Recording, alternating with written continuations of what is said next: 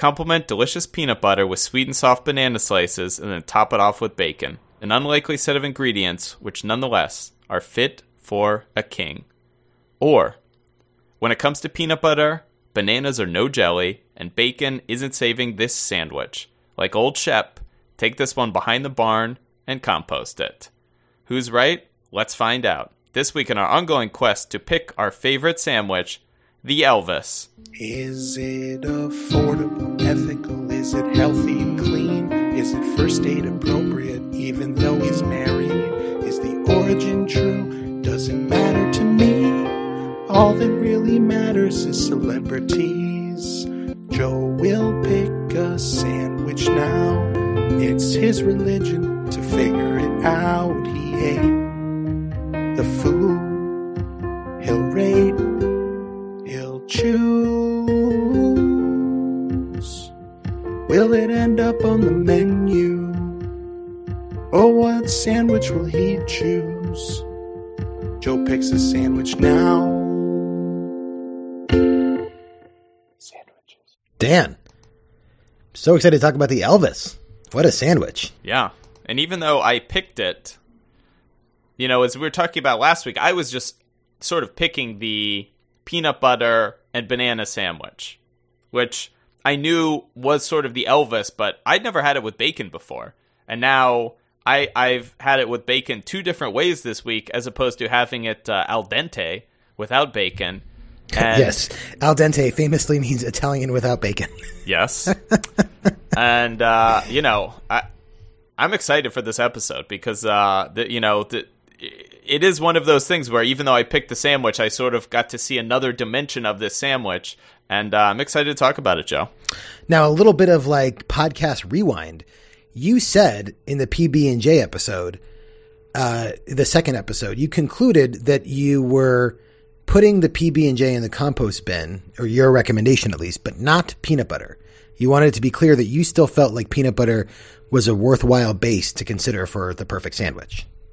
Yes, and at the time, I sort of had this uh, this banana in my holster, ready to roll. Ready, Yeah. I, I felt like You had the sandwich locked in the chamber. uh, right in the chamber. I had the banana in there. I say, take that jelly off, put the banana on. I felt like that would make for a better sandwich. Now, now, just so our, our listeners understand the stakes of this episode, if if we don't put this in the compost, or if we do put this in the compost bin, if we don't like it, are you out on peanut butter, or are there? Do you have other peanut butter bananas in your in your quiver, like or, or peanut butter sandwiches? Or are, are you? Do you have other peanut butter things in mind? I feel like my holster will definitely be empty. Banana was all I had in the holster. As far as the quiver goes, you know, the quiver is is a bit deeper. You know, the Yeah, quiver yes, goes down like yes. a good 18 inches or so. Yeah, the holster is small. I mean, there's like really only small. one or two things in there. Yeah, Yeah, I mean, it, it just fits a banana. Like Yeah, that's it. yeah. You pull the banana right out. Yeah. Uh, c- can be useful. You never know when you're going to need it in a pinch. But I'll, I'll say this, from my perspective, and I- look, I can't predict into the future, but I can say for all of the rest of 2019. I mean, this doesn't include listener suggestions. This doesn't include your suggestions. But I think for me, for 2019, this would be my last peanut butter based sandwich. Wow, wow, that's bold. But you're not precluding a 2020 peanut butter sandwich. 2020 is going to be a crazy year. You know, have not ruled out 2020 yet. at that point, we not only will be the longest running sandwich podcast, but we will literally have done more sandwich episodes than every other sandwich podcast put together. So True, it's true. we could either be running out of ideas or maybe our horizons will have been expanded so much that, you know, we'll be trying crazy things that, you know, who knows what, you know, peanut butter and banana, it, it does in some sense seem like a pretty odd combination, but, uh, you know, it, it's obviously quite famous. I mean, it's, it's called the Elvis. It, it's a, it's, um, maybe popularized by Elvis, maybe not. I'm not sure, but it's still sort of an odd thing. So, like, I could imagine peanut butter really could combine with lots of different things and still be good. Well, I mean, we'll just have to see. We'll just have to see. I think that uh, you know peanut butter is a worthwhile ingredient, and you know it it may survive into many other sandwiches. We don't know. Yeah, yeah. But we don't have to worry about those so many other sandwiches, Joe, because we really have just an exciting sandwich. And I, you know, I, I always feel a little bit more um, excited. I think when I pick the sandwich, the stakes are a little bit higher. I'm a little anxious to see Yep. what you're going to think of it, but I, I actually don't think. Uh, looking at my outline here, I don't think we can get to the sandwich right away, Joe. I think we have a little bit of business to conduct first. Okay, I'm ready. Okay. What kind of business do we have? I like this. I was sort of trying to set you up there, Joe, because all I know is I have had two different people send me two different audio files. I have not listened to them. I don't know what has been arranged or what's been set up. I, I, I think I know at a high level what is about to happen. But at a at a lower level, I don't know what's going to happen with these audio files, Joe. So can you set up what what does uh, Fanwich Tony and potentially Fanwich Pam? I'm not sure. What do they what do they have to do with anything? Oh, Dan, I'm so excited that you asked. So, you know, of the many segments we have on this podcast, which is, I mean, I actually think only three really, which is the podcast Spinning the Wheel and then Sandwich Court. I would say Sandwich Court has become the at least second favorite of our three. They like it more than the regular podcast, and they like people like it almost as much as when we spin the wheel. Yeah. Would you agree with that? It's The podcast is a distant third. oh, oh, I mean, I mean, it's it's not even on the radar for folks, but people love Sandwich Court. It's a hit. But Okay. I was I was thinking, Dan, as as I'm wont to do, that you know it's not perfect because the sort of the construct of Sandwich Court was always a little flawed in that I had to both bring the case because certainly you know you're not out there soliciting fun Sandwich Court ideas. Um, I had to argue the pro, argue the con, and be one of the judges. It's a- There's a lot to ask for. Your quiver was was full. It's not. No, my quiver was empty. That's the problem. It's not. it's not how our normal judicial system works either. Uh, so You took out in the in your quiver. You had your gavel yes, for your judgment. You had your your my barrister binder- wig. Yeah, Your. Your binder of arguments or, or Yes. Are for the uh, pro side and the con side. So you really did just empty everything out. And then you probably had a few arrows in there just in case, because you also had to be the bailiff, just in case things got out of hand. and I don't know why, but there was a banana in there too. so Joe, you're doing all that work. You need some uh, of jolted Yeah. energy at some point. I need some potassium, man. Come on. So, so I got to thinking, Dan. Uh, you know what? We need some some sandwich barristers. We we need we need we need to bar some some attorneys into the sandwich court. Let them come state the argument. Let them come, you know, make their case, and then you and I can just be the judges. Bear Witch Thirst? Bear, bear, fine. Yes, I'll I'll I'll allow it. All right. Bear which stirs. All right. Uh, so uh, then I thought, well, okay, who are these potential bear witchers? And I, I realized we have a super fan in our midst who is basically a like professional arguer. yeah. I mean, would you agree with that? Tony, I mean, Tony's like Tony. Tony teaches people how to debate.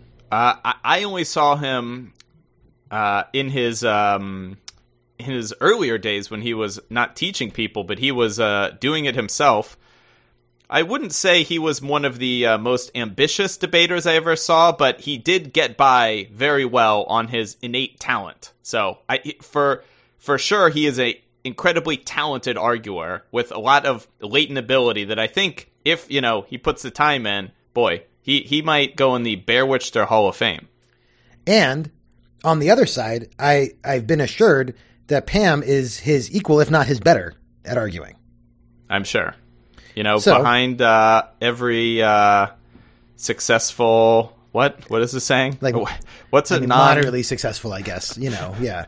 what is a non uh, Me Too anti Me Too way to say that? There's really no way to say Okay. it. Behind every successful woman is Joe Biden kissing their head.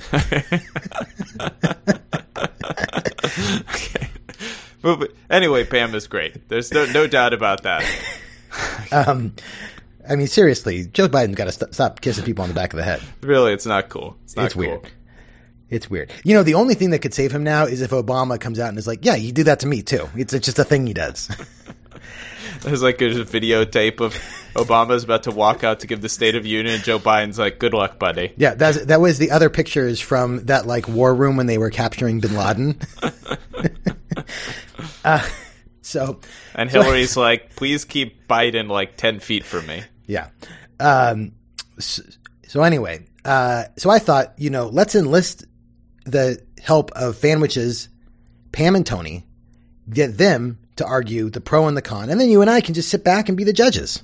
So I have received an audio file from Tony. I don't know what's on it. I assume it is everything you've said. But Joe, in a shocking twist, I've also received an audio file from none other than Fanwich Jeff. So without further ado, let's get into this. In the sandwich justice system, open cased sandwiches must come before two separate but equally hungry scholars to be digested and settled. These are those sandwiches.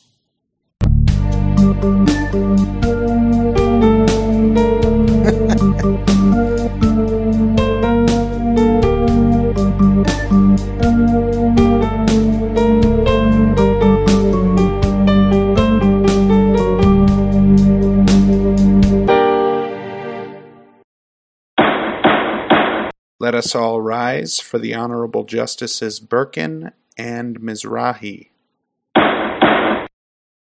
Okay, and then That's amazing. let's go right into the. Well, now hold on, hold on, hold on. I think I may have to set up what the case is. I don't know if he does or not. well, let's find out. I don't know. I'm gonna. I'm just gonna give Well, give Fanwich Tony the floor, and if No. he's not setting it up, then we'll stop it.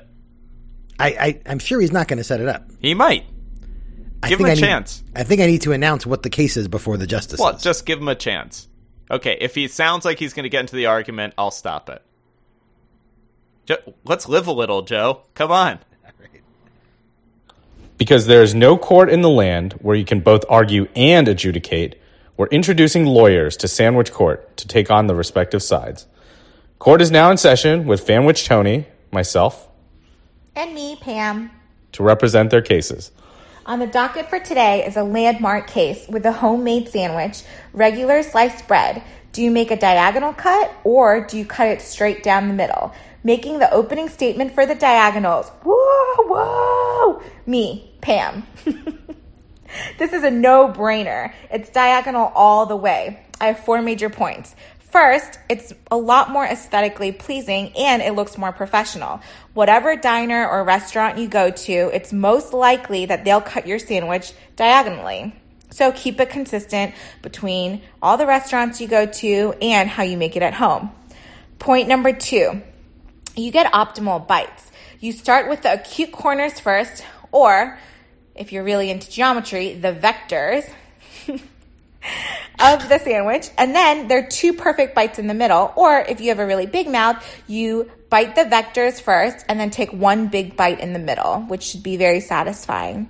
Also, if you don't like crust, there are more bites and more surface area where you're not eating crust compared to um, eating a straight cut sandwich where basically the last few bites you're eating crust. And number three, the diagonal cut makes the sandwich look a lot bigger. There's something to be said about architecture, angles, and illusion. If you cut it diagonally, it just looks like you're getting a lot more, um, kind of like bang for your buck. And lastly, number four, diagonal cut sandwiches are optimized for dipping. If you want to dip your sandwich in au jus, interesting. ketchup, mustard, ranch, mayo, um, whatever you want to do to zazz up your sandwich, a diagonal cut sandwich is way better for dipping. So, if you're at home, which is what this case says, the straight down the middle is the way to go, just like your mom used to do. Doesn't matter what the delis are doing. But there's also good practical reasons for going straight down the middle. The first is evenly distributed bites. With a rectangular cut, you ensure that you get equal proportions of ingredients throughout. And also, you don't have any of this small corner and then hearty middle bites. That's just bad for digestion. The second main reason you go down the middle is cleanliness. With a rectangle, with a diagonal cut, if you go for that crustless bite first and just bite into the middle, you risk getting condiments all over your face. And with more turning and biting from all directions, if you try to start with the corners then move towards the middle, there's just much more risk for stuff falling out. And the third is just an easier and more practical cut to keep all the ingredients in. Some sandwich ingredients, like lettuce, are not meant to be cut diagonally, and you risk getting a very even distribution. Okay. Well, here's my rebuttal and closing statement. There's a reason why there's a whole area of study called food psychology. We eat with our eyes, and aesthetics do matter.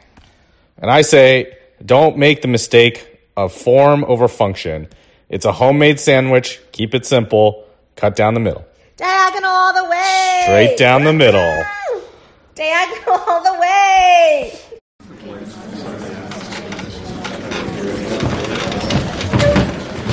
All right, everybody, please. Order, order. Please. Oh. Wow. Wow, that's a rowdy courtroom. After opening and not no um whatever goes in between the opening and closing statements.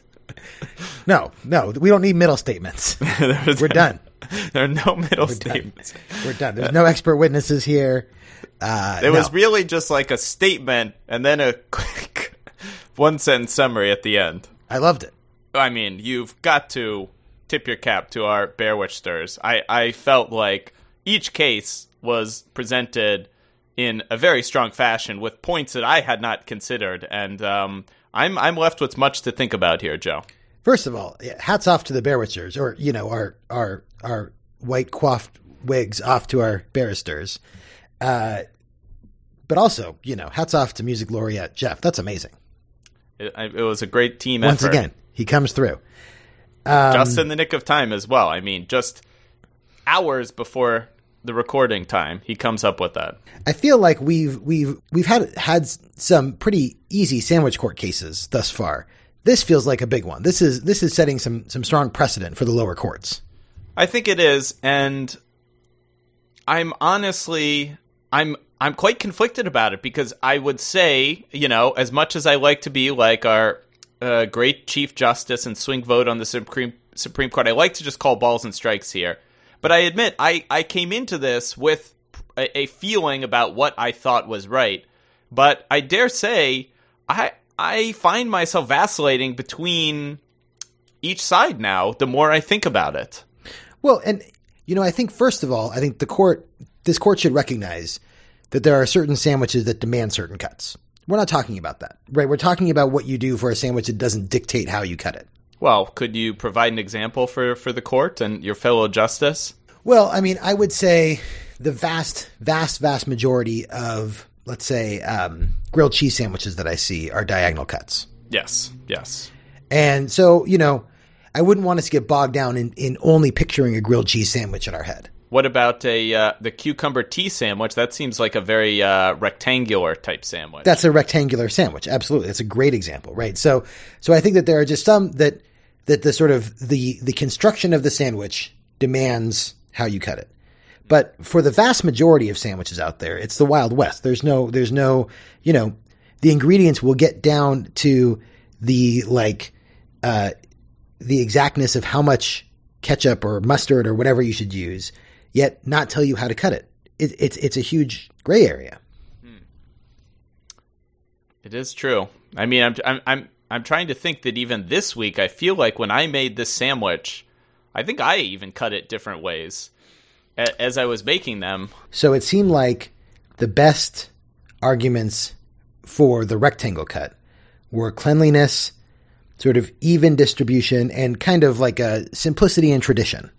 Well, I'll tell you one thing I would be very interested in if we were opened up for, for questioning.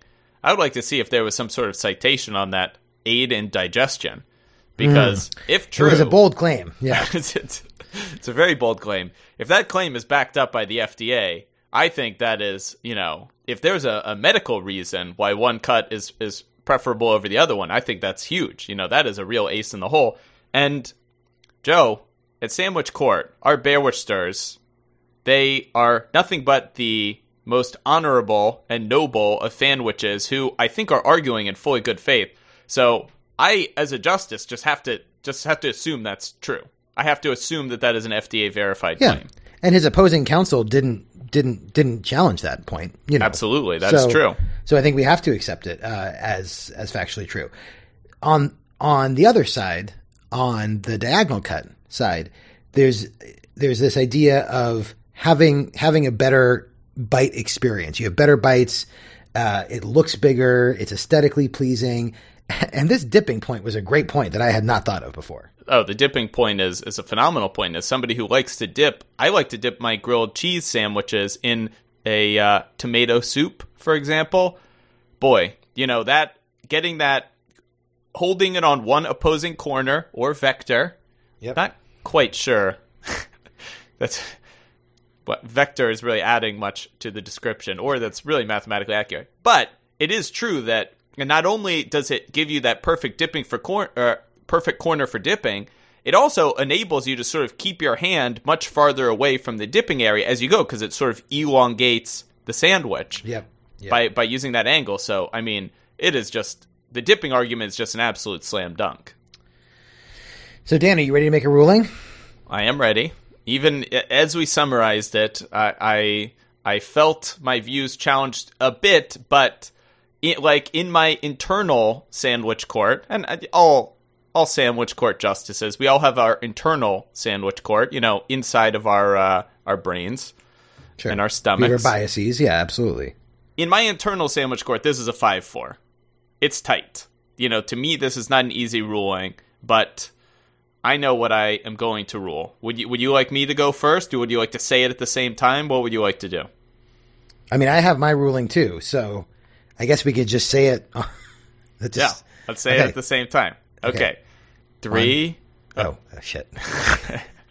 this is a well run courtroom. Okay, Look, all sandwich court. We know we count down three, two, one, then say it out loud. Okay, three, two, one. Rectangular. Oh, no. wow. Another split court. Split decision. And as I said, for me it was five four. But I look, I, I, I respect diagonal, and again, to me it's a five four. But the arguments that moved me the most were that a the digestive implications, when unchallenged, Which we accept as fact, right? I have to accept absol- as fact. Absolutely. But even barring that, I do appreciate the consistency argument because, especially having the sandwich we had this week, where you've got something like bacon involved. I think when you cut diagonal, it's it's in those little corners. It's really hard to get the the fair share of ingredients, and I think that's the case with almost any sandwich that's got any sort of ingredient that isn't just like perfectly flat and level. Sort of like like the grilled cheese obviously is perfect for a diagonal because the grilled cheese is evenly distributed perfectly. And it, you know the grill, the cheese is even exploding out of the sandwich normally. So there's no issue. But for any like the sandwich I made this week, a club sandwich, any other type of sandwich where you're you're having a bunch of ingredients I think you cut it down that rectangular portion, and it, it, it is going to make a huge difference in having a consistency of bites. And to me, I value the consistency and, again, the unchallenged point that that helps digestion. I, I, had to give the slight edge to that. See, now it's interesting because I think this is is is um, showing what our, our philosophical divide is. So you're concerned with sort of the implications that the cut has for the whole sandwich. What won me over was this point that Pam made about the surface area and that and that you're going to get that like you're going to get that one perfect bite in the middle. So yeah, you know, well I will agree that the that the the diagonal cut may make parts of the sandwich less good than than the rectangle cut. You're going to get one or two bites that are better than anything that you'll get with a rectangle cut sandwich. I, I think that is the case.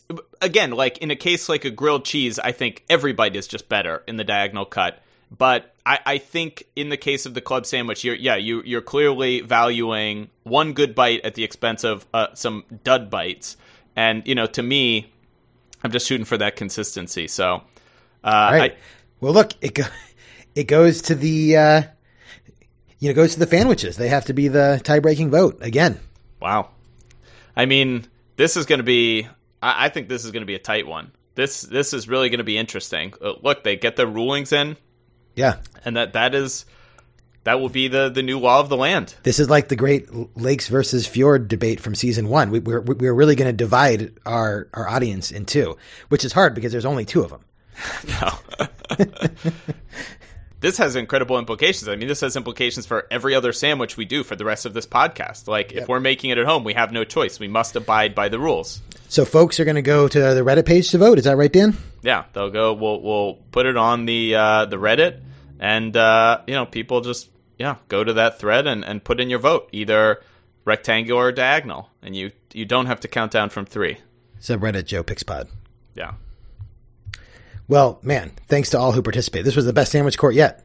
I was blown away by those arguments, and really, they they were more thought provoking than I expected they would be. And uh, I mean, Yeah. great work by by our uh, Bear Witchsters. Yeah, Pam and Tony are smarter than us. Definitely smarter than you. All right, the Elvis. Okay, Let's get into it. Our first segment is always Joe. What is your history with the sandwich? And I think since I picked the sandwich, I'll start. My history with the sandwich is not a- not a a ridiculous history. I think this sandwich to me was something that came up mo- mainly in the recent weeks of this podcast as I was trying out different sandwiches and this was in the pre PB&J era but even in the post PB&J era I remember as I was making all those PB&Js that I was just like I don't want to eat PB&Js anymore. I want peanut butter and banana sandwiches. And then in the weeks that followed I would start I would get bananas and have this as sort of like a late night snack sandwich. And I think in the past maybe two or three months, I've probably had this sandwich 15 times or something as just a, it's a filling late night snack. It's easy to digest. Uh, it's got a lot of calories. It's filling. And I, I think basically this isn't a, a history I've had, you know, going back to when I was a kid. In fact, I, I'm sure I had them growing up, but it, I don't, it, this isn't like a PB&J. This isn't like a sandwich I've had hundreds of times. But in the modern era, I mean, uh, you know, in the, in the podcast era, uh, I've had this sandwich probably more than any other sandwich because I, I think it's just a great late night sandwich. It's a great all around sandwich, and um, you know, unlike the PB and J, uh, I I'm not sick of it or disgusted by it, or do I think that this is a sandwich that um, you know is like a childhood sandwich? So um, I, I'm interested to hear if you have any history with it. I have none. I've never had this sandwich before in my life. Uh, I don't even know for a fact that I. The only time I could think of making a peanut butter and banana sandwich, let alone one with bacon, uh, is sometimes if I'm making my kids sandwiches, and I'm like, we're, you know, if we're out of jam, I'll be like, ah, fuck it, I'll put a banana in there. Um, but I don't know if I've ever had one myself until this week. Did you have it with and without bacon? I did have it with and without bacon, and I added so I can get into the why later. But the one that I had without bacon, I added a little bit of honey to it too. Ah, interesting. I did see some of that, uh, some mentions of that on the uh, Wikipedia page. Well, I had a very specific purpose for it, but we'll get into it when we get into the history. I think. Interesting. Well, without further ado, let's get right into it. Now, for this sandwich, a lot of the history of it is also stems from the history of the PB and J. So we obviously we don't need to go and recount the history of sandwiches from the uh, what is it? Uh, it went back like thirty million years ago or whatever when the peanut plant yep. evolved. So, so, so, man, man, so no, this so, is you know, well before man. multi-cell organisms developed, and the so branch, the the legume branch went off. Uh, you know, a, a close relative of the potato. But anyways, fast forward to whatever the 1930s, 1940s. Peanut butter starts becoming widely available in supermarkets. It's a little sugar has been added to it. You know, it's post World War II. Lots of the GIs they had peanut butter overseas. So now people are just combining peanut butter with everything. One thing they combined it with with jelly. One thing they combined it with, with was bananas. And so I'm going to talk about the history of Elvis Presley and the sandwich because that is at least we can stake this in the ground. We have dates and times where we knew this sandwich existed and we knew Elvis was eating it. And, you know, this should elucidate a little bit, you know, this the sandwich's overall history just with Elvis's history with it. Sure, sure. So, this is from the Wikipedia page. The peanut butter and banana sandwich has been referred to as a favorite of Elvis Presley, who is renowned for his food cravings, such as the Fool's Gold Loaf, a loaf of Italian bread filled with a pound each of bacon, peanut butter, and grape jelly. Oh my god! Don't put So- that on the sandwich wheel. Yeah. Joe, do not put that out in the universe. Oh, you should not have said that. Not have said that. Okay, so this is noted that they're saying, and th- this was in reference to Elvis. At this point, is already a, a superstar.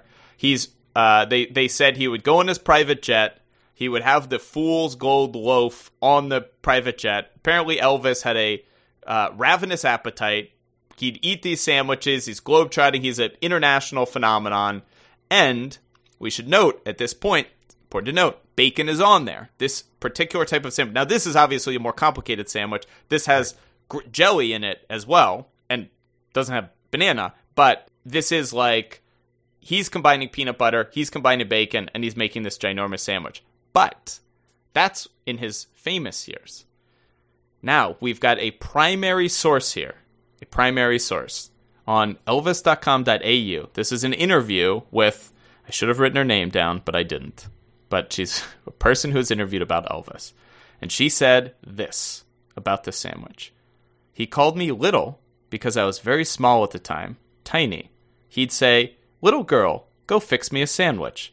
Peanut butter and jelly sandwich. Now you know, back when I fixed sandwiches for him, we mixed up the peanut butter and banana together, and we didn't put it in butter and in the skillet. We just put it on white bread.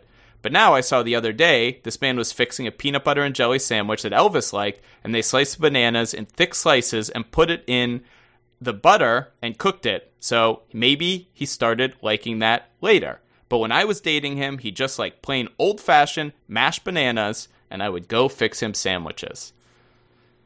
Now, what we must take from this primary source is A, she kept saying peanut butter and jelly, even though she meant peanut butter and banana, Right, right. which, ha- which happens.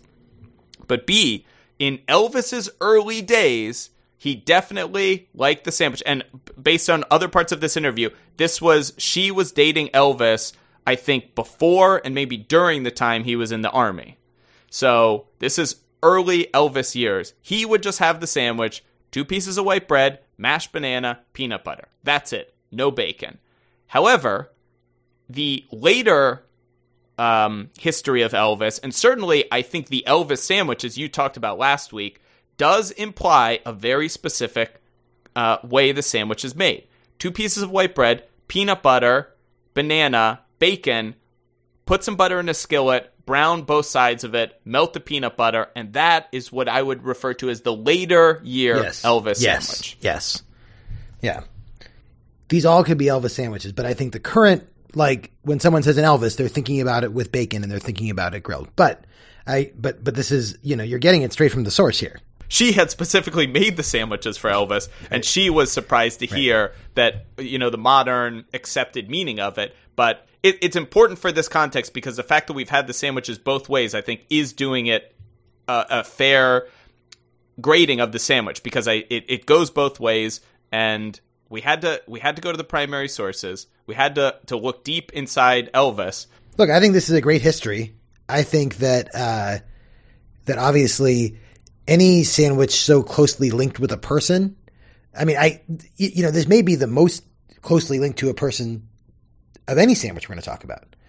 Um, and I think that's awesome. I also think that like look like the you know we talked about this in the PB and J episode. The history of kind of how peanut butter arose in America is super interesting. So I think this is a solid eight out of ten history. I like it.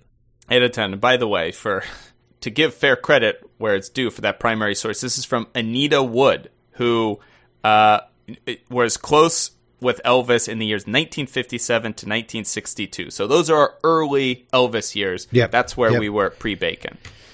So, what were you doing in 1957, Joe? I probably was in a past life as a as a banana. I don't know. Getting eaten by Elvis. Wow, what a life! Yeah, exactly. Great. That was a good oh, one. Oh, the stories I could tell. All right, Joe.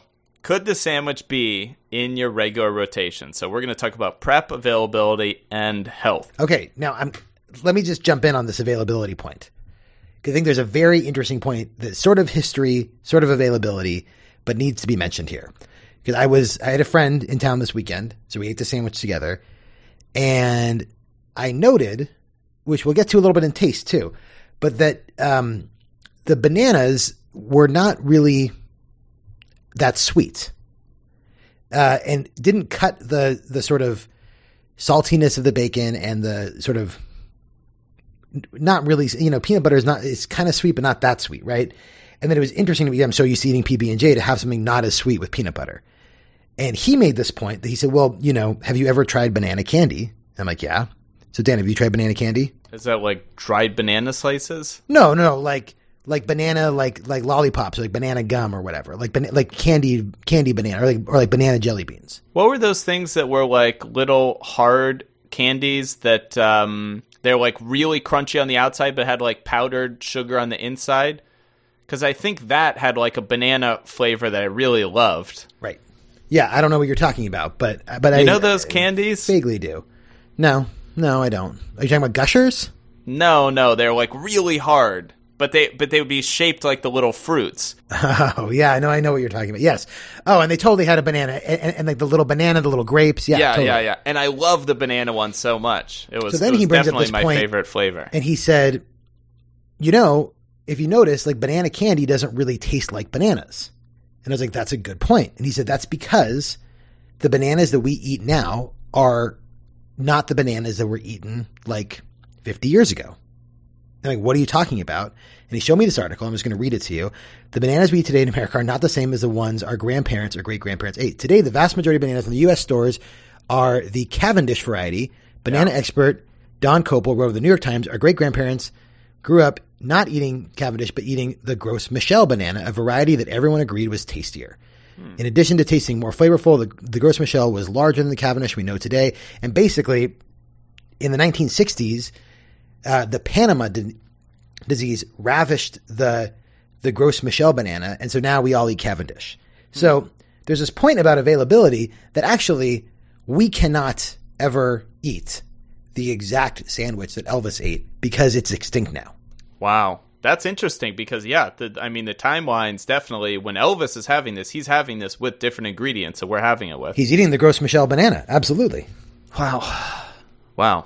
That's a point that I had not not considered and, and it is very interesting certainly to compare this sandwich with the peanut butter and jelly and I think the the sweetness thing is a very good point. The bananas they're really not sort of sweet. Like that is it's not the first adjective I would use to describe a banana. And yeah, it doesn't it doesn't really it, it's more to me of a texture thing in the way the banana meshes well with the peanut butter as opposed to um, adding sweetness to, to the sandwich so um, it's a very valid point Yeah, so the sandwich is extinct, so not available. So um, zero out of ten. well stuff uh, well let's just get in the health there while we're at it uh, I, didn't actually uh, add up my particular sandwich which i should have but i was running out of time so i went to a website and i don't think this is exactly accurate because i think they were talking i think they included too much peanut butter and um, too much butter and too much bacon in this but their version which is three tablespoons of peanut butter which is a lot That's a lot. That's a lot of peanut butter.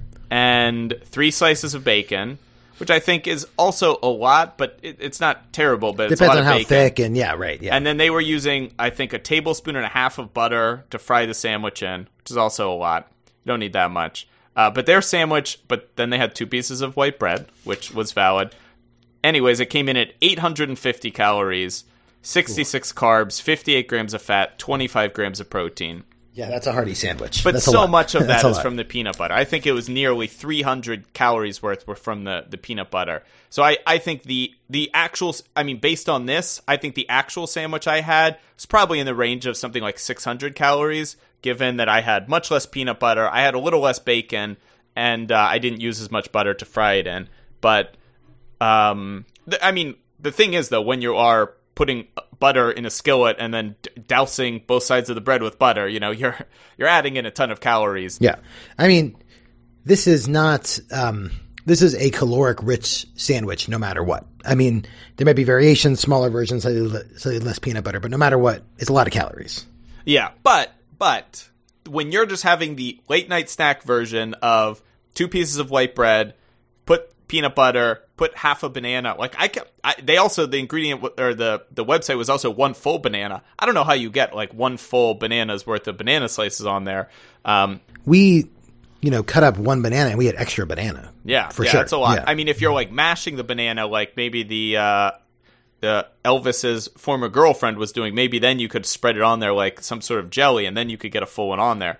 But I, I think the one I'm having is probably like you know maybe 300 something calories or something because it doesn't have the bacon, Yeah. it doesn't have the butter, and I, No, the you way know, you're doing not- it is actually like healthier than a PB and J. So that's like uh, fine. E- Yeah. Exactly, Signa- and that's that's the argument I wanted to make that that the the early Elvis years version of this sandwich I think is way way healthier than a PB and J. And you know, bananas I think are, are good for you. Like bananas have tons of potassium. You know, they're a fruit. They you know they have some amount of sugar, but you know I'll bet that I'll bet the sandwich Elvis was having probably had a lot more sugar. If if you know this history of the the extinct banana is is you know, I don't know if they had nutritional facts of the banana back then, but if it's sweeter, I just assume it probably had more sugar. Oh yeah, no. If you're running like a half marathon, ooh, this is a great sandwich for you.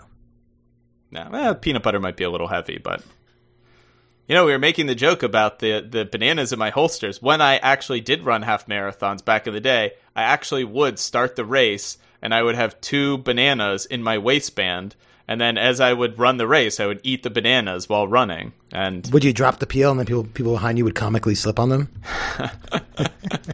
What I would do actually is try to, as I would run by a trash can, I'd try to throw the bananas in the trash can and while running, and then every single time I missed, and then I would just like shrug my shoulders and be like, well, whatever.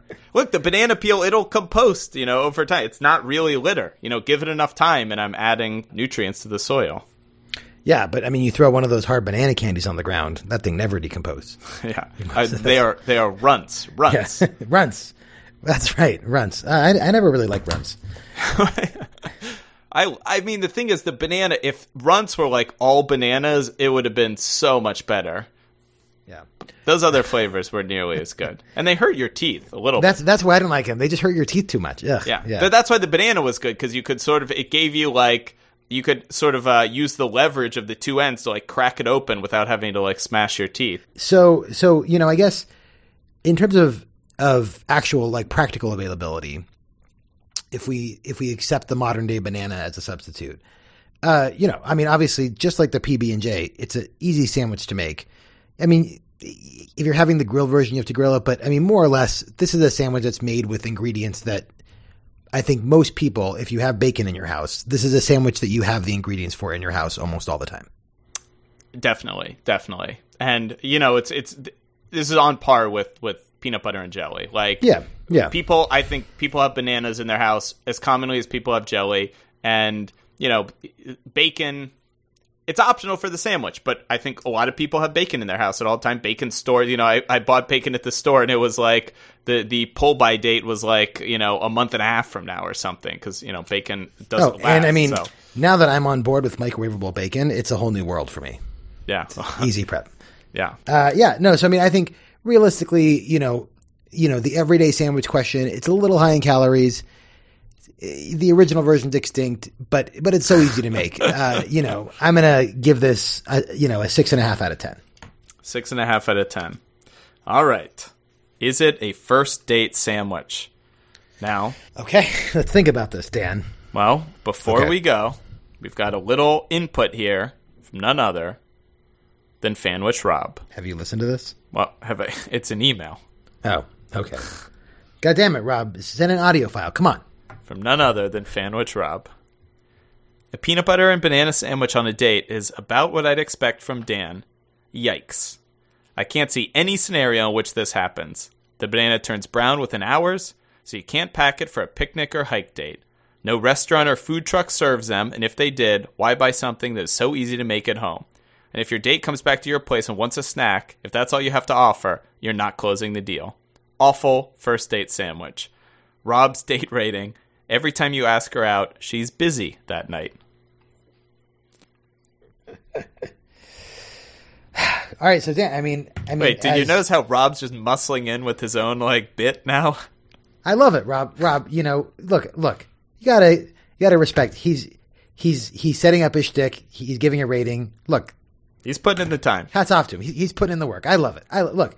I mean, do you agree with his assessment? I mean, you you've been on plenty of first dates. I mean, you know, uh, uh, what do you think? Well, I think the hole in his situation is the hole in his reasoning is that this was working for Elvis. So like, you know, Elvis was saying, quote, little girl, go fix me a sandwich. She's Right. making him this sandwich, you know. Now, I think Elvis famously, you know, didn't have sex for a very long time, something. But either way, it's working for Elvis. So again, maybe that has to do with the old extinct banana, but you know that that that's like uh, somehow you give it to a girl and the sandwich is so good she can get over the fact that it's sort of weird. But I, I do agree. It is sort of a weird sandwich to have on the first date. He is probably right that I don't think this sandwich lasts that long in a bag. You know, bananas just once you cut them up, you really it's ticking time bomb. Yeah, I mean, if you pulled this out of your pocket on a date, like that would that would seem like an odd thing to be like like a, you know, like pull out like a tinfoil with this wrapped inside. That would seem weird. It would definitely be weird. The other thing that's problematic about this on a first date is that I feel like let's just talk about the Elvis piece of it. Like I feel like this is sort of this is not in my mind, maybe you can challenge me if I if I'm wrong on this. But I don't associate this sandwich with like the young, skinny, handsome Elvis. I associate this with like fat, bloated Las Vegas Elvis. The one who's having the like one pound of bacon, one pound Yes. of peanut butter sandwich. So, like, I feel like it, it just, whether it is or not, and your point is well taken about the, you know, the sort of low cal version of this, it, I think people, when they hear the Elvis, they think of it as a gluttonous sandwich. Yeah, fair enough. And, you know, Elvis, unfortunately, like, you know, he didn't live to like 90 in pristine health. So Yeah. it's That's it's it's probably tough more- in that regard. More the pills than the sandwiches that were causing that, but still. Yeah, but you know, it's all. I, I think uh, he had the cravings for the sandwich while, uh, you know, doing whatever he was doing. All right. Well, you know, in general, I hate agreeing with Rob, but, but, but we'll go with it this time. Let's say three out of 10. Yeah, he did make a good point. All right, but now we'll go into the. Uh, I, I don't actually know any like hit of Elvis from like it's the best part of his career, but assuming I did know one, that's the part of the podcast we're in right now. Other than the sandwich court and the wheel spin, which are actually people's favorite part. But the part does the sandwich taste good? Okay, so you'd never had the sandwich before. Tell me what you thought about it. Well, so so I'll tell you, I I made two versions. One, I made uh, what I consider maybe not the classic. Now that you've gone back to these original sources, but uh, but but the um, the classic of what I thought of it, which is uh, you know two pieces of white bread, peanut butter, sliced banana, and bacon Yeah. grilled Yes. with some butter on each side. Yeah. Uh, You sent a picture to me of, and I actually learned from your picture the the sort of right modern way to make it. And I, I it, from the picture, it looks like you did a very very good rendition of it. Yeah, I mean, it was a good looking sandwich. We made two because, like I said, I had a friend over, and he he he made his with gluten free bread, uh, uh, which I did not try. Uh, it had like a very weird density to it, by the way. Um, Yeah, do not use that. No gluten free for the official rating. no, definitely not. Uh, and um, and then we tried a second version, and this was to the point of like trying to uh, somehow recreate the idea of a sweeter banana.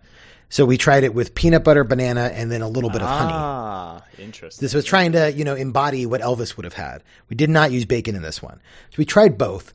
Um, I will say it tasted good. The version with bacon, I think, had a nice crispness to it that I liked.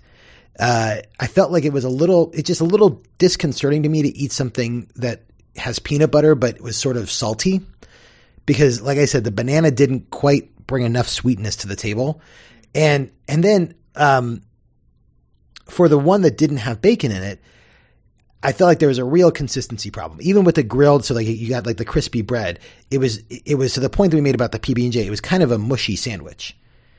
Uh, and the last thing I'll say about it is that it felt like a very, and maybe this is because it's warm and like the warm peanut butter just has this odd effect of like, it, it felt like a very decadent sandwich. It felt it was just very rich. Um, and like I I didn't finish either, not because it tasted bad in like a single bite, but it, it was just a very rich sandwich. It's so funny that you talk about the the warm peanut butter because when I picked the sandwich, my experience and the sandwich I had in mind was two pieces of bread. You take the the peanut butter out of the cupboard. You know, it's at room temperature. You put some bananas on there, also at room temperature. You eat it. But when I made the version with put on the, the grill, it's it's sort of the peanut butter does melt, and that's part of it. That was literally in the description. You Right, want the peanut right. butter to be melting. There's the eating hot peanut butter is just so weird because it has the consistency of cheese, but it's not cheese. And like you think it's going to be cheese and then it just tastes nothing like it. And it's just it's it's a it's a fascinating sandwich just from like your brain's like expectation of what something's going to taste like based on the texture and then what it does taste like.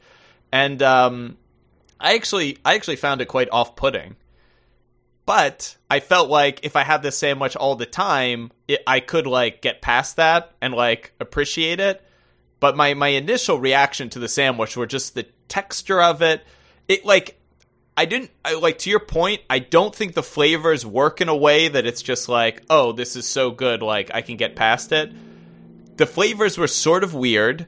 the the The taste and texture of hot peanut butter is weird, and this isn't a sandwich that you're going to try once and be like, wow, this is the greatest thing ever. Like this is a sandwich that I think is a bit of an acquired taste in the the Elvis version, the like you know grilled up with the butter and whatever. Right, right.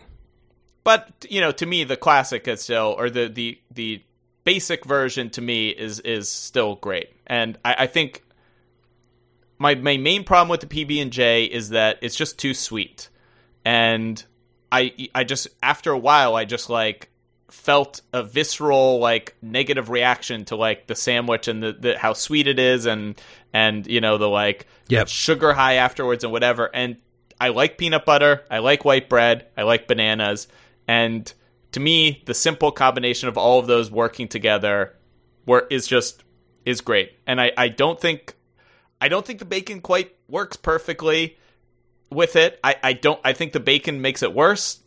I think the grilling it makes it worse.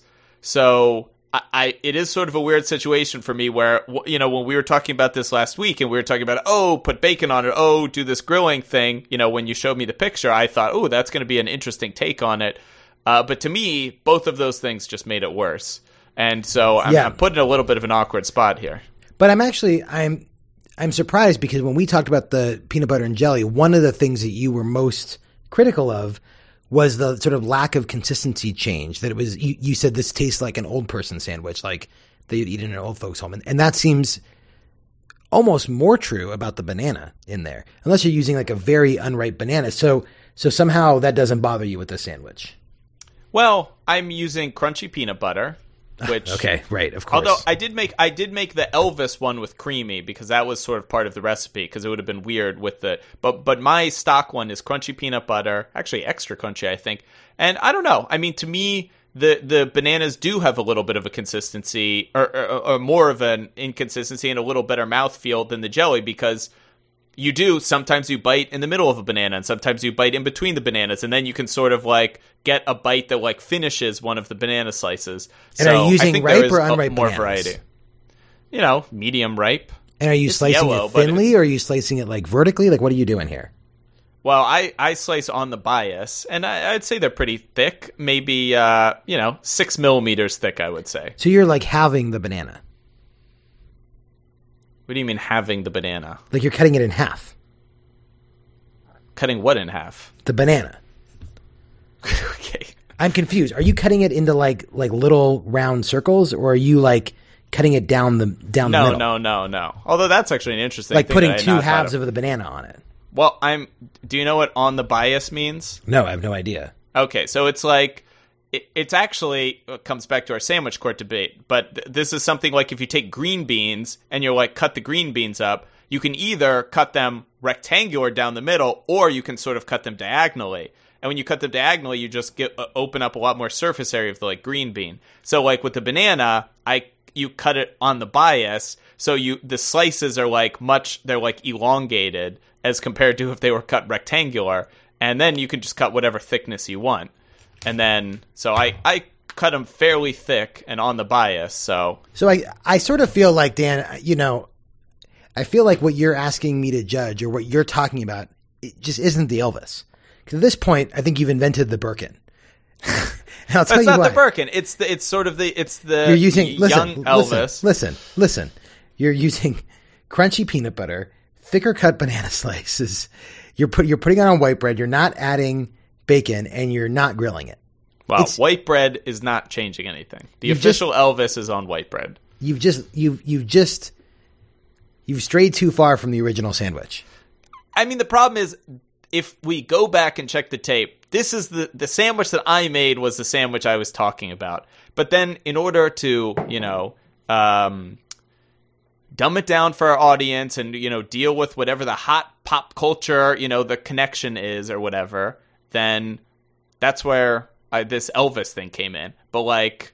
I don't know. I- mean, uh, I, I want to do I want to do the Elvis justice, but to me, that's just not the best version of the sandwich. But I'm I'm perfectly fine because the Elvis name is is just so clouding any combination of the sandwich. I'm perfectly fine. I think it is fair game for you to accept the popular version of the sandwich as what you're going to you know base your rating off of. However, I do want you to consider that the young Elvis version of the sandwich I think is is much closer to what you're saying the sandwich that I've invented. And I, and I think they're different and you know and for our listeners out there, like whether this goes on the menu or not, I think people should try an Elvis, but if you try an Elvis, don't throw peanut butter and you don't like it, don't say that oh, all peanut butter and banana is bad. It, You know, they're they're I think they're very different sandwiches. Look, I just wish you had specified that you wanted me to try an early Elvis because obviously I would have known what that meant. Well, look, it's fine. It's fine, Joe. All right, For the no, purposes of this podcast, I'm perfectly fine either way. I agree. It's fine, Dan. No one's no one's mad at anyone here. It's everything is good. Everything is. To me, the real question would be because I already know what's going to happen. We can just skip to the wheel spin. This isn't going on the menu. But the, to me, the real question would be: Would the just my base version go on the menu? And to me, that's actually sort of an interesting question. But uh, you know, given the totality of everything, I, I I'm not holding out hope. But you, who knows? Who knows? Maybe you'll you'll have some great Elvis rhyme, and that'll you know be enough to to put it on. I mean, you know, I'll just go with whatever I have the best rhyme for. I know. Uh, so, uh, oh yeah, the taste. You know, it's to me it was just a little too rich. So let's say four out of ten. Four out of ten. Okay, moving on. Is this sandwich a monster? From Fanwich Josh PhD. The Elvis. Don't put bacon on this. With bacon, it's a monster. Sure, it's only a couple pieces, but they're so superfluous.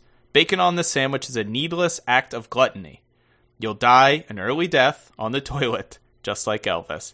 Without bacon, it's a different story. Peanut butter is great. Banana production has some issues, particularly historically, but on the level of an individual banana, you're pretty good. Again, if you put bacon on this, I'm I'm not mad, but I'm disappointed. Monster scale, it depends. Wow, he really has run out of monsters, hasn't he? I know. Okay, This would have been tough because he would have had to come up with two. But you know, this it is. If you want to feel good as a vegetarian, or or just having a non-meat meal, make the Birkin. But you know, to to his point, if if you are if you are in your mindset where this you're considering the sandwich ha- must having bacon on it, then you know those poor little pigs. They did nothing wrong, Joe. It's true. They're too smart. Yeah, I mean, look, the fact that there are versions of this sandwich that aren't monstrous is better than most sandwiches that we're going to talk about. So let's say seven out of ten. That's good. All right, comeback time. Yeah, I agree. It's like. Elvis in Vegas. So, I mean, fortunately, this is the first sandwich that I, I, you know, we've really talked about the celebrity implications. And if you hadn't delved into Elvis's history with it in the in the history portion, we could have maybe talked about it here more. But but look, I mean, this is the ultimate in celebrity sandwiches. It's a Yeah. it's a sandwich that is popular because of the celebrity. Yeah. I mean, there was like some stat about Elvis that I wish I had done more research about because there was uh, something I read that said for some particular new type of vaccine that came out, the vaccination rate was like, you know, like sub 1%. And then on network television, Elvis Oh yeah, the he got the he, yeah he got the polio vaccine. That's and right. then it was Yeah. like vaccinations rates within like six months were like 90 plus percent. I Yeah. mean, that's just star power that just doesn't even exist. he so was like, the first pro vaxer. Yeah, the, the you know FDA. Why? What would that? That's not the FDA. That's the. Oh, it is the FDA. Oh my God, Food and Drug. Oh my God, Yeah. they they cover it all. Well I think maybe Um, that would be like the CDC or whatever. Maybe I don't know. Yeah, I don't know. Either way, I, I was just going based on the uh, the the diagonal versus rectangular and the arguments. You know, we, we could ask the, the FDA for these um, for these details, but this sandwich is named after like a person who probably was the most famous. Like, like right now in the world, I don't know who the most famous person is. You know, maybe Yeah. there's an argument This for like, like- five different people or This something. is like the Taylor Swift, right? Yeah, maybe. I mean, I you know, maybe there's a day she was the most popular person in the world, maybe a week, but like Elvis was the most popular person in the world for like 10 years. Yeah, yeah. No, it's it's hard to like maybe Michael Jackson and his height, but it, yeah, it's hard to imagine. Oh, imagine. definitely. Yeah, Michael Jackson at his height was definitely but, you know, unfortunately, he's uh his, his legacy I think is going down the toilet whereas I think Elvis is still like well, Elvis was a bit of a creepster too. Yeah, yeah, yeah. Look, it's don't. This this podcast is going to live on the internet for a long time. Don't say anything. What is the modern equivalent of quote little girl go fix me a sandwich to your uh, the person you're dating? That's not. That's not great. That's not great. that would not pass in the Me Too era. No, no. Um, yeah, I think. Uh, I think. Look, as far as celebrity sandwiches go, I mean, I'm trying to think. Is there another sandwich that we're going to try that is just named after the celebrity that likes it? Hmm. And that most people, you know, when I told people this week, like, oh, it's the Elvis, they may not have known every ingredient, but they generally knew that it was like peanut butter and bacon or, you know, peanut butter banana. Like, people know what this is. Okay, here we go. Mentalfloss.com. 11 sandwiches named after famous people. Okay, let's hear it. Number one, the Scott Baio. All right. Okay. No. But like you no, you have no idea what that is. no. The Anna Kendrick. No. the Woody Allen, the Justin Timberlake, the Hugh Hefner, the Jerry Sein. Yeah, okay. This is this is just like at one deli. Because if Elvis is not number one on the list, this is dumb. Okay, here we go. Sandwiches named after famous people. Number one, Donnie's Choice. I don't know what that is. The Leo DiCaprio. This is not good. The Alfred Hitchcock. The Fat Jerry. The Conan O'Brien. Yeah, this is just like dumb. Yeah. Yeah, I, don't- I don't think there's anything. I think it's it's just Elvis. I mean, this is the ultimate in celebrity sandwich. I mean, this has to be a 10 out of 10. Yeah. It has to be. Then you didn't even have to do any research. That- I mean, that's that's why it's not a 9 out of 10. All right, great. Let's put the Elvis on the cutting board, Joe. I'm ready. Is this sandwich going to go on the menu or into the compost heap? The Elvis? More like the helpless, which is how I felt as I first had my first bite of the concoction that mimicked what you had sent me in the text message. Because, Joe, when you first sent it to me, I said, Is that warm? Is that hot? I didn't I I didn't even understand what I had myself gotten myself into. And at that moment, when I realized what sandwich I had chosen, I felt helpless. and as I made the sandwich and found it to be a lesser version of the, the more basic one, I realized that this just was not going to end well for me. So, as I said earlier, I think the basic version of the sandwich is a good sandwich which fits a lot of needs.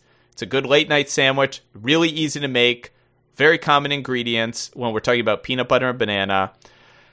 The more complicated the sandwich gets, the worse it gets, the unhealthier it gets, the you know less humane it gets. So, to me, it- it's hard to even say. I I think I have to say don't put the Elvis on the menu. But I say consider putting the peanut butter and banana on the menu. That's my last ditch effort to, to gain some agency in what has become a complete disaster of a Dan Picks episode. but I say Elvis out. Consider the peanut butter and banana sandwich. All right, Dan. Uh, I would say hunka hunka burning love, more like hunka hunka burning yuck. the warm version of the sandwich was just, you know, I, I Well, you think, shouldn't have burned it, Joe. I think, I think we can just conclude that that well, peanut butter might not be off the menu. Warm peanut butter is off the menu. It Definitely. tastes at like even if it tastes okay, it's it just tastes too rich. It's too rich. I didn't like it. Um, look, I will at some point, Dan, consider putting the peanut butter banana on the menu, but we got to pick it again. I didn't even try it this week, so so you know, in in 2020, when you're making another peanut butter pick, put it back on. We'll try it again. I'm ready for it. I'm still open to it. It's Should that save that, version, save that for sweeps week. that version, let me just say, the peanut butter banana that you're talking about with chunky peanut butter, uh, the diagonal cut banana slices. What'd you call it on the on the bi on the bifold or whatever? whatever you said. on the Bible, just like uh, when you swear in for sandwich court. Um, uh, that version, not in the compost heap. It's it's nowhere though. It's not on the menu either. The Elvis, put in the compost heap. I'm done with it.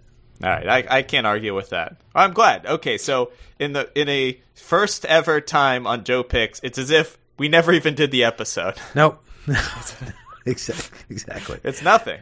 It's It- no. nowhere. Nope.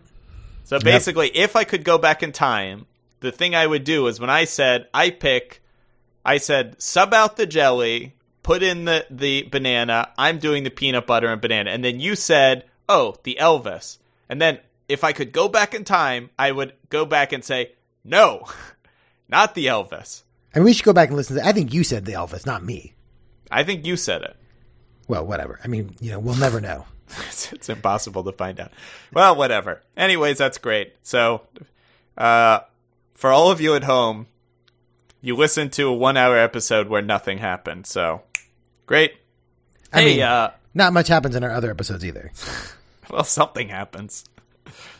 It's not a podcast about nothing. But anyways, Joe. Uh, hey, I think we got a lunch pail this week. So, Joe, uh, let's open up the lunch pail and see what we got here. We have a few Reddit lunch pails here.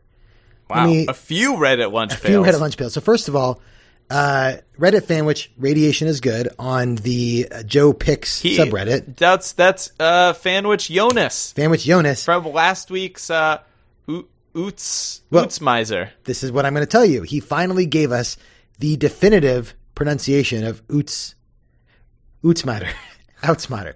He said, I love the 50 different pronunciations. I think you were getting quite close at times, especially when trying to copy the female example, Dan. Oh my god. But I think the beat confused you a bit and made the s- smizer sound like miser. Okay, so what he says, Jonas pronunciation guide. UIT is pronounced out. Out. We got that as an out. Okay. That's right. S M I J T pronounced smite, as in the Lord will smite thee. And Outsmite. the ER is air, as in air, I don't know. Or er, I don't know. Outsmite air. Er, er, he said er, I don't know. So er, I don't know. Okay. So Outsmiter. Outsmiter. That's easy. Outsmiter. We can, we can, Outsmiser. Outsmiter. Outsmiter. Yeah. So that's from Fanwich Jonas. Outsmatter. Outsmatter. Outsmiter. Oh yeah, that guy does sound like that. Outsmatter. Outsmiter. Outsmiter. Yep. All right.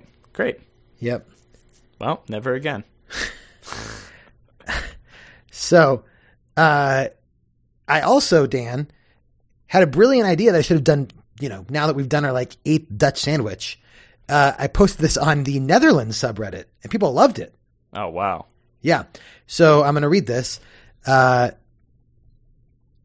haha, lekker hoor. Morgen vrog maar weer in Kiertje maken voor het onbeached. And the podcast for On the Road Towards Work. Um, which, if I put it into Bing Translate, says. Give me a second. Bing, Bing Translate works a lot slower. It doesn't auto detect the uh, language. it says, Wait, why is it translating it from Dutch to Dutch? It says, nice though. The breakfast was very good. Oh, okay. Yeah. That Well, nice? that was worth all that time. yeah. Yeah. So, so thank you from our, from our Dutch fanwiches. I appreciate it. All right, and great. Dan, to segue to the next section, we have a new fanwich sandwich from a cook in Holland who recommends the Broodje Gezang. Gezond. Okay, how do you spell that? B R O O D J E. Mm-hmm. Gezond. G E Z O N D. Gezond, he says, means healthy. So the Broodgezond. I mean, we're probably going to have trouble pronouncing that one too, I imagine. And that's it. That's it. The Broodgezond. That is the sandwich. He said it's the best sandwich. It has lots of ingredient, which is kind of down to personal preference. All right, and so and what comes off the the fanwich wheel is the Outsmiter. That's off. We did that. Outsmiter. It's so much easier to pronounce now. Yeah, ish. It- it- it's- I'm still tripping over it. But all right, let's let's do it. Is that it? Uh, uh, lunch pail closed. Lunch pail's closed. Dan, are you going to take your week. wedge off the wheel from last week? Come on. Yeah. Come on, Dan, Just remove give me- your I'm still on the lunch pail. Hey, if you want your question answered in the lunch pail, send your question to sandwich at joepickspod.com or post somewhere on Reddit and Joe will find it. Literally anywhere on Reddit. Yeah. He's got it. Especially the, the Netherlands subreddit. Joe is now an active listener. hey, we better have some fucking Dutch fans after our, you know, after our multiple Dutch sandwiches. Okay, but here we go. joepickspod.com slash wheel. Boy, I hope none of our, our fans are, are watching this live. There'll be a big spoiler. So the Dan section deleted. So now, whoof, goes Joe, listeners, Joe, Dan, Joe, Dan. So, Joe, you have 50% chance. I have a. Hmm. What's some math on that? 30% chance? Yeah, 33% chance, and the listeners have a 16.666 repeating percent chance. All right, you ready? I'm ready, Dan. I'm excited.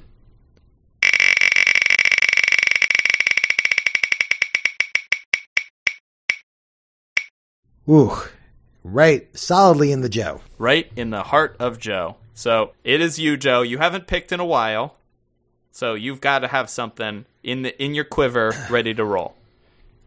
I haven't picked in a while. That's Move true. that banana to the side. That's true. The banana, the banana's gone. The banana's rotting in the fridge. Yeah. Uh, you know, you know, I feel like we have, I feel like we've had a little bit of a rough run. I don't remember the last sandwich I put on the menu. Oh, maybe it was last week. It was the Outsmiser. That's right. Um, but I want to pick a sandwich that many, Dan, many sandwich lists list this as the best sandwich. Wow. So we're going for a good one now. But Wow. there, there are people out there who call this the best sandwich. And I thought about it earlier when you talked about your love of dipping sandwiches. I want to do the French dip. Wow. Wow. Isn't that on the listener wheel? If it is, take it off. 'Cause I'm picking You're- it for me. Oh, it's not on the listener way. I thought it was. Oh, guess not. All right. Great. All right, so so for all of our fans who are eating along, what are uh, there's any specific thing we're we're getting here is just like So, so, so a French dip sandwich. I, I I'm not. I'm, I'm looking up a recipe, but but but from what I remember, before I even look it up, it's it's served on a roll, not on bread. It's served on like a, a sliced roll. It has, I think, roast beef inside, or Okay. some kind of beef. It has usually cheese on it, um, melted, and then you dip it in beef juice in au jus. Okay, because the reason I ask is that, it, first of all, Tony's going to love this because I know there was a particular place in Los Angeles that Tony would just say, "Oh, they've got the best." I think it was called Philippe's, if memory serves me correctly. That's and a French name, so that makes sense. Tony would go there all the time and rave about how great this thing was. And the funny thing is, as much as Tony talked about it, which talked about it all the time, would always recommend it. I literally never ate there a single time. I, um, but I in my old apartment when I lived by Alamo Square, there was a French dip place, and I did eat there a few times. But I know their menu had all sorts of different varieties of the sandwich because I think they were sort of like making an interesting take on it. But I guess for this week, we're just sticking to just the the default French dip. I, no, no. I mean, look, if you want to try some kind of like experimental version, you know, you know, be my guest. That's fine. Um, but but yeah, I mean, I'd say the classic that I'm thinking of is a hot sandwich, roast beef on a French roller baguette, is what Wikipedia says. Uh, and then obviously, I think the key part of that, you know, and the melted cheese too. But the key part is the is the dip, right? I mean, dip is in the name. Come on. Yeah, yeah. All right, fair enough. So let it be the the French dip for next week. I'm excited. Okay. I mean, it's an exciting sandwich. It's it's definitely going to be a bit of a, a turn from our uh, our last few. I mean, you know, we, we, we you know we've been touring European sandwiches though with the Dutch sandwich, and we got a French sandwich, and you know, and we're very international. Yeah, Elvis performed internationally. Absolutely. All right, time to put the bread away until next week. Joe Picks a sandwich is part of the Joe Picks Podcast Network. To listen to all of our podcasts, go to joepickspod.com or join the lively discussion on our subreddit, reddit.com slash r slash Joe Picks. If you want to talk about what we got right or wrong with the Elvis, or if you have a strong opinion about next week's sandwich, the French dip, leave a comment on the Reddit page or email us at sandwich at joepickspod.com. Special thanks to Fanwich Josh for research. His book Red Meat Republic is on bookshelves everywhere this May. Oh my god, it's coming It's almost It's May. one month away. And it's available for pre-order on Amazon or wherever you buy your books. Also, thanks to Fanwich Jeff for the theme song and the introduction song for Sandwich Court. Special thanks to Fanwich Julia for the logo. And special thanks to Fanwiches Tony and Pam and our, our as our resident bear witchsters for their arguments in Sandwich Court. Uh, leave us a five star rating in the iTunes store so others can find this podcast. Joe. Oh, and go see. vote. Go vote on the on the on the sandwich court. We need a decision. Oh yeah. Go to the Reddit page, vote uh, on that. I'm seeing if we have any new reviews. We do have a new rating, but no review. So yeah, somebody write us a goddamn review. You know what, Joe? I'm saying this right now. If there's not a new review on there by next week, I'm not doing the podcast next week. Okay. You're gonna you're gonna protest until we have a new review. until there, there are no more podcasts until one of these lazy listeners out there just write anything just write whatever you want give us a one star review Even a bad care. review. I take a bad yeah review. Yeah. just do something come on we uh, we know how many people listen to this podcast we know nobody actually reviews it so give me a break you lazy bums all right so that's it joe see you All right. next week Thanks, Dan.